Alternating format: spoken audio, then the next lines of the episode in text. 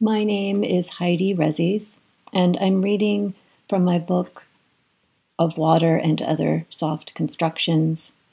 This is an excerpt from the section titled Recollections and Reenactments.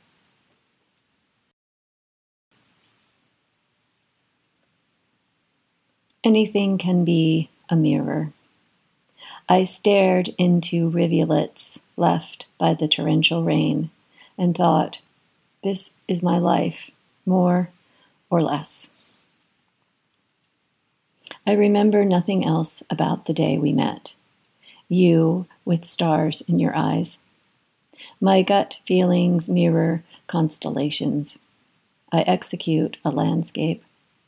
Fragile and transient is an apt description. At times, I am astonished at my own blindness. And those eyes I believed. There are infinite layers to this. My recollections are my museum. This reenactment is a soft construction. How does it feel? Say it again. In the solemn aura of morning, les bourgeons s'ouvrent, the buds open, then gradually turn up to face the sun. The way is bordered with singular things. Rules are valid for even the tiniest particles. Varying greens are so imitative of living. Nature calculates.